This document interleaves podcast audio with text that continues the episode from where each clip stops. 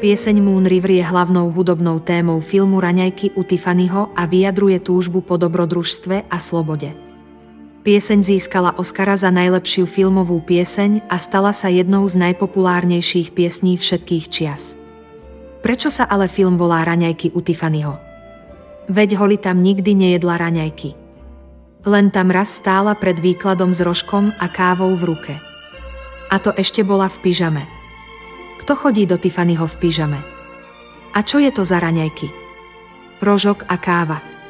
A čo je to za rožok? Vyzerá ako suchý rohlík.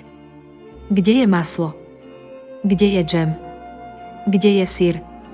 To nie sú raňajky, to je trápenie. A čo ma na filme hnevá, je jeho romantizovanie prostitúcie. Áno, prostitúcie. Pretože Holly bola v podstate prostitútka.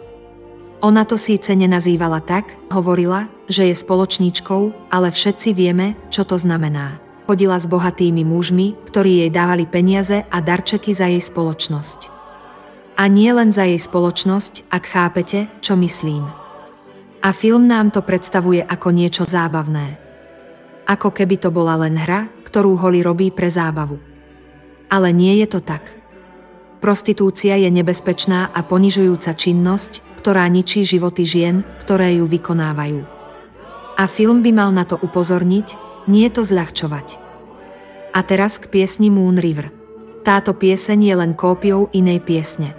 Originál je stará americká ľudová pieseň z 19. storočia, ktorá bola veľmi populárna v minulosti.